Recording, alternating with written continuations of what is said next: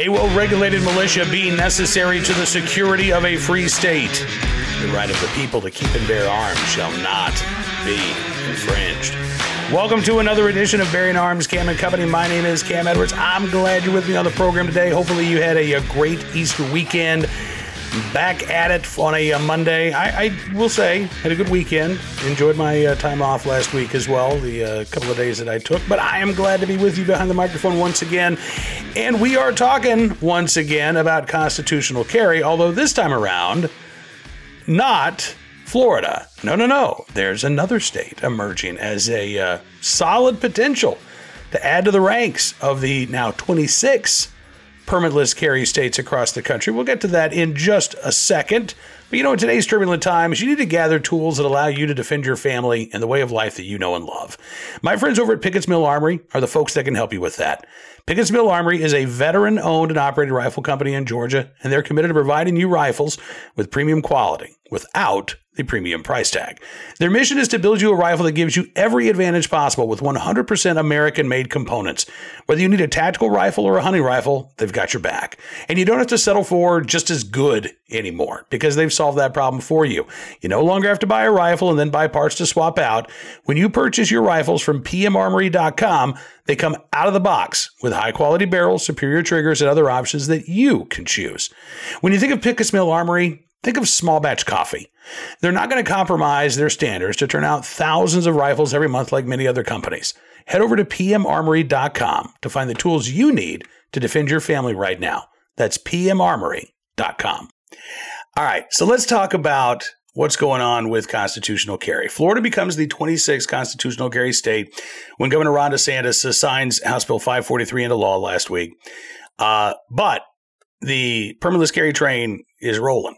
It's not stopping in Tallahassee. It is continuing.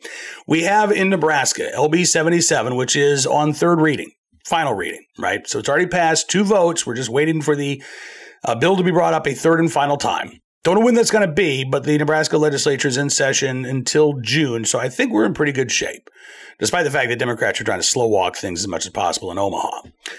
Then there's South Carolina where last month the state house passed constitutional carry by vote. I think it was 90 to 30. I mean, it was broad support. What's weird is in South Carolina, despite the fact that Republicans have a supermajority in the Senate as well, this bill has not really moved once it cleared out of the House. Um, still sitting in a Senate committee. And I'm not sure why that is. I mean, I've heard from folks in South Carolina that, uh, well, you know, the Senate's kind of a weird place. They like to move slowly on things okay. But when you'd be the 27th constitutional carry state, I would argue you've already moved fairly slowly, right? Um, there's plenty of other states to look at. Not one of them, by the way, has uh, repealed constitutional carry, right? This has moved in one direction across the country. States have enacted and embraced the right to carry without going backwards. So, again, I don't know what's going on in South Carolina uh, other than maybe too many rhinos in the state senate. But I am a little iffy about the prospects of constitutional carry passing in South Carolina this year. I hope I'm wrong. I am much more bullish, on the other hand, uh, about what's going on in Louisiana, where lawmakers return to Baton Rouge today to kick off an eight week session. And once again, constitutional carry is on the books. Now, you might remember a couple of years ago, the uh, House and Senate did vote to approve a constitutional carry bill. Was vetoed by Governor John Bel Edwards. And despite the fact that there was a veto proof majority, that veto was sustained because you had a couple of Democrats uh, who suddenly had other places to be during that veto override session. A couple of them changed their vote. A couple of Republicans changed their vote, including uh, at least one who's no longer in the legislature because uh, he's now got a cushy state job. Yeah. This time around, the bill sponsor says things uh, appear to be different. Um, one of the big differences is that technically Republicans no longer have to rely on any Democrats to help override a, a veto by Governor John Bel Edwards. Last month, um, the longest serving state legislature, state legislator, uh, Representative Francis Thompson, after 50 years of elected service with the Democrats, switched his party affiliation and is now caucusing with Republicans That gave the GOP the first supermajority in both chambers of the legislature in the state's history. Uh, with Thompson now caucusing with the GOP, Republicans have 70 votes in the House. That is enough to override Governor John Bel Edwards' veto without the need for any Democratic cooperation. And the GOP already has a supermajority in the state Senate. Uh, now, the 81 year old Thompson um, has often joined Republicans on uh, uh, votes before, and he's, again, no guarantee uh, that he's going to be on board with constitutional carry, but uh, I, I, think the odds have greatly improved with um, Thompson coming on board. And it sounds like the bill's sponsor believes this as well. Representative Danny McCormick has uh, uh, authored constitutional carry for, I think this is the fourth session. And uh, he sounds, again, pretty bullish about uh, what's going on this year. Uh, he says the question is why don't we trust law abiding citizens with their Second Amendment rights? So, this bill, as uh, the Baton Rouge Advocate notes, cleared the House last year but did not get a vote in the Senate, uh, probably because the Uvalde, Texas school shooting sucked a lot of oxygen out of the room when it came to uh, gun bills. Now, they know that this year's bill is going to be debated in the wake of the most recent school shooting in Nashville, where three children and three adults were killed last month. I would note that constitutional or permitless carry doesn't have anything to do with these acts of wanton violence. And it is absurd to claim that there is any sort of connection. What we're talking about with permitless or constitutional carry is simply the ability to carry a firearm without the need for a government permission slip. Doesn't change who can carry. Most of the laws don't change where you can carry. Those places that are designated as sensitive places are still going to be off limits after permitless or constitutional carry passes, unless, of course, lawmakers decide that uh, they want to expand those places uh, where individuals can uh, carry a firearm. But when we're talking about individuals with such malice in their heart that they would target a school, does anybody really believe that they would change their mind or their actions because they weren't allowed to lawfully carry a firearm? Does anybody believe that these types of malicious and heinous acts would be enabled because somebody is not prohibited by law from possessing a firearm. And so, therefore, they're going to use that gun to go into a school and slaughter school children. It's absurd to conflate these two things. And yet, that's what gun control activists are doing all around the country right now because they really don't have a better argument. As I said, the fact of the matter is, we now have 26 states that have approved permitless or constitutional carry. Florida's has not yet gone into effect, so we'll leave that aside for a second half the country has embraced constitutional carry, and not one of them has seen fit to repeal that law. Not one.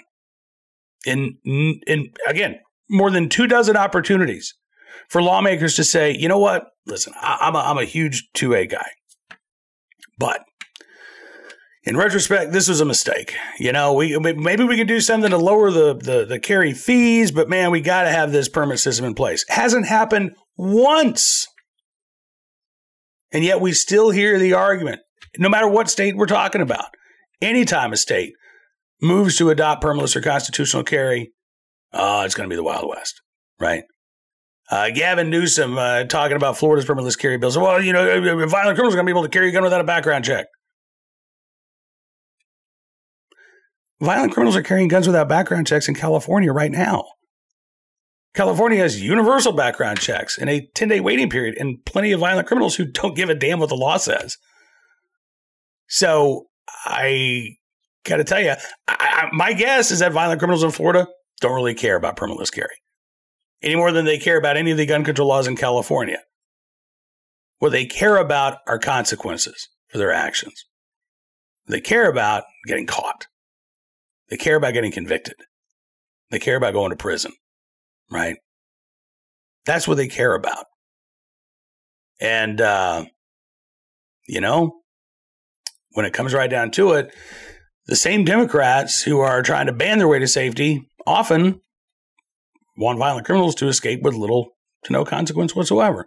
We're seeing this in Washington state right now, where uh, Democrats, same Democrats who passed a ban on so called assault weapons, are also poised to pass legislation that would reduce the punishment for those convicted of weapons related offenses. Yeah, how about that?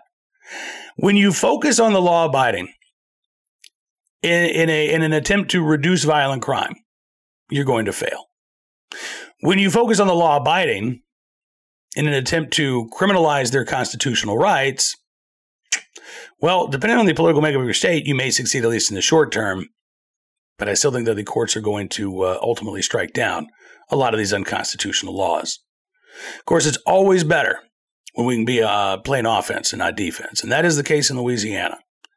Uh, constitutional carry would be a major improvement to the state's carry laws. It would not be a boon to violent criminals, but it would be a blessing for those Louisianans, particularly those who live on a fixed income, uh, those who don't have a lot of cash to spare, to be able to protect themselves and their loved ones without having to uh, fork over money to the government for a permission slip to exercise their fundamental right.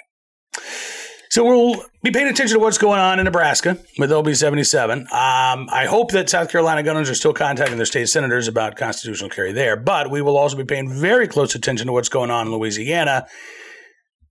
And it looks like by the end of June, we could be looking at 28 with a possibility of 29 constitutional carry states across the country. And that would be a very, very good thing. Now let's turn our attention to today's armed citizen story, our good deed of the day, and our recidivist report. We will start there with a uh, story from CWB Chicago. Uh, an accidental firearm discharge inside a Chicago public school classroom has resulted in probation for the child's mom. That's right. I bring this up because again, we we hear a lot of talk from gun control activists about uh, the need for you know common sense laws, right? Uh, in fact, we're looking at mandatory storage bills in Minnesota, Colorado, Michigan. Um, all of them build again as reasonable measures, right? They're just designed to ensure that kids don't have access to guns.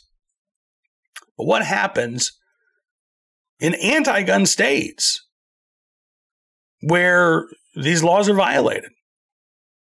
The honest answer is not much. As CWB Chicago reports, the mother of an eight year old boy who took her gun to school and accidentally fired it in a classroom last year has been sentenced to two years of probation after pleading guilty to child endangerment. Last May, officials say that 29 uh, year old Tatiana Kelly, or Tatanina Kelly, uh, her uh, eight year old son took a nine millimeter Glock from under her bed and took it to school at the Walt Disney Magnet School. Uh, the boy was showing it to a classmate. Yeah, when uh, he discharged the firearm. A seven year old boy's stomach and upper lip were grazed uh, apparently, uh, after a bullet ricocheted off of the floor, sounds like there was you know pieces of the floor that came up and uh, hit the kid in the face. According to a, a Chicago Police Department, report documenting the incident. At the time, Chicago Public School CEO Pedro Martinez told the Chicago Sun Times, "quote Anytime we see a gun coming into our schools, especially when it's it's very troubling, especially when it's in an elementary school. It was in a backpack, so it wasn't that it was somebody trying to purposely use the gun in some way. No, but it was an eight year old who brought it to school like it was show and tell, pulled it out, and uh, apparently did not have the trigger discipline or the uh, firearms handling to know don't put your booger hook on the uh, bang switch. Um, during a bail hearing last May, Judge Michael Hogan said we are inches away, possibly centimeters away from a very different case and a very different tragedy. He called the incident a quote supremely negligent act. Again, a lot of tough talk, right? And yet, when it comes time for uh, a blue state judge to hand down a sentence for this mom who let her eight year old get a hold of a gun that was left underneath her bed, what happened? Not much. Two years of probation, and that's it.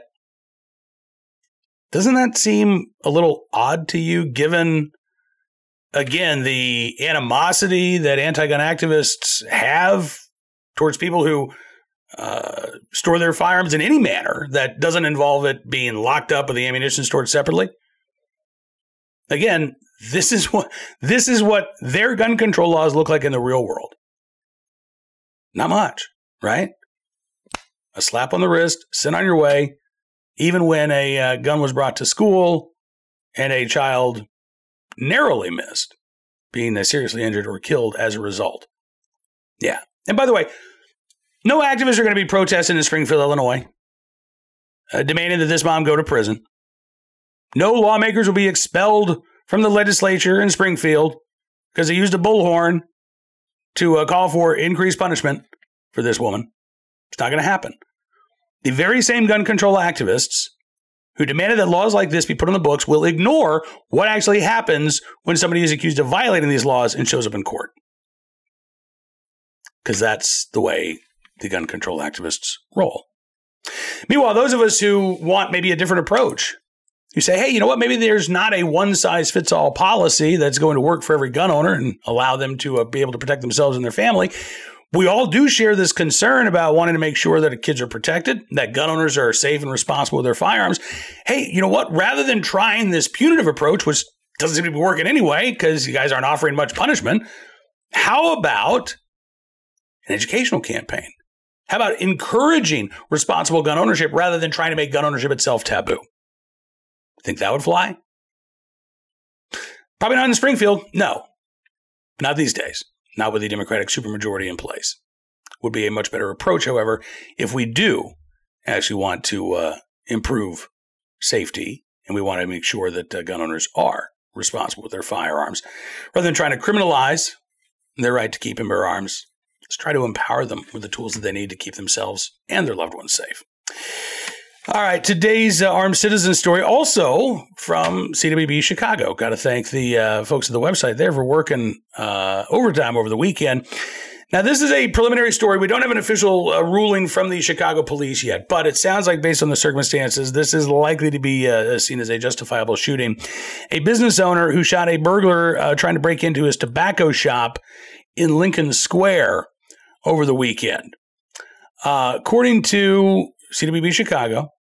Police officers responded to calls of a person shot in the 4700 block of North Talman around 11:45 Sunday evening.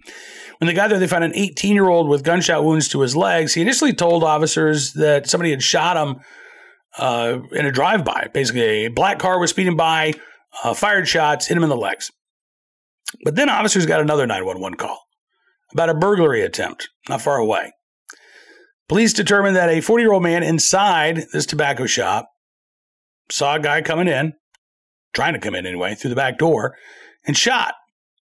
Turns out, according to police, guy trying to break in was the same 18 year old who uh, was shot in the legs, allegedly by a drive by. Officers say the 18 uh, year old stopped talking after officers were able to make the connection. Uh, the 18 year old taken to local hospital in fair condition with gunshot wounds to both legs. He is in police custody as uh, detectives investigate the shooting. Uh, again, no word right now on whether or not the uh, store owner will face any charges based on the preliminary uh, uh, evidence. Certainly sounds like he was acting in self defense. We'll keep our eyes on the story and bring in more details as they become available. Finally, today, our good deed of the day. In the right place, at the right time, willing and able to do the right thing. A homeless woman in Maine who came to the aid of a three year old after his bike was stolen. And she actually dipped into what little money she had to get him a brand new bike. I know. It's a pretty unbelievable story. I, I gotta say, I, I, I love this. Um, KKTV reporting on this uh, three year old from Rockland, Maine. The uh, parents of uh, three year old Phil Will Fuller Wright uh, bought him a Spider Man themed bike, which was his very first bike. But on March 26th, which was the first day that Will got to go on a bike ride, it was stolen while he and his mom, Liz, were in a local Walgreens. Uh, she said we stopped and we put his bike on the sidewalk, and then we decided to get him a little candy bar as a treat, like, woohoo, you made it half a mile. And we came out, the bike wasn't there. Security footage showing uh, somebody saw the bike and simply snatched it. Uh, Liz Fuller Wright says it was a mix of emotions. You know, I mean, sad, disappointed, angry at the state of humanity. He's three years old. This is his first bike, and you don't want to think anybody would do that. Yeah, there are, unfortunately, some people out there who absolutely would do that. Rockland police posted a surveillance photo of the uh, suspect on Facebook to try to find the bike. Um, but instead, a uh, woman who wants to remain anonymous saw the story and decided to act. She said, quote, what this little boy was thinking when he came out of that store with his mom and saw his bike missing. I cried. She said, I worried about what that little boy would be growing up and thinking about the world. So this woman who is currently living out of her car went to Walmart, bought an identical bike, along with a helmet and a bike lock, and then dropped it off at the Rockland police station. Rockland police shared this story on their Facebook page, and as you can imagine, got an overwhelming reaction. Uh, Liz Fuller Wright says she's talked to the woman on the phone. She said she told me her story, and I couldn't believe it. She said she's not someone that's flush with cash, but she gave so much, so generously to a little boy she never met, never known, because she wanted him to be happy. She didn't want him to think that there were bad guys in the world. She wanted him to have faith in humanity. You know, listen, there are bad guys in the world and there's no denying it. I, I, I don't think this three year old should grow up believing that everybody's great. But I am glad that he also now realizes that despite the jerks out there, there are plenty of good people in the right place at the right time, willing and able to do the right thing. In fact, there are so many good people in this world that the woman who came to the aid of young Will is now the beneficiary of uh, of their kindness as well. Group called the Midcoast Recovery Coalition started a fundraiser to help thank the woman for her good deed. As of uh, Saturday, they say that more than five thousand dollars has been donated to the quote bike lady. Um, this is pretty amazing. They're trying to uh, raise enough money to pay off the car that she is currently living in.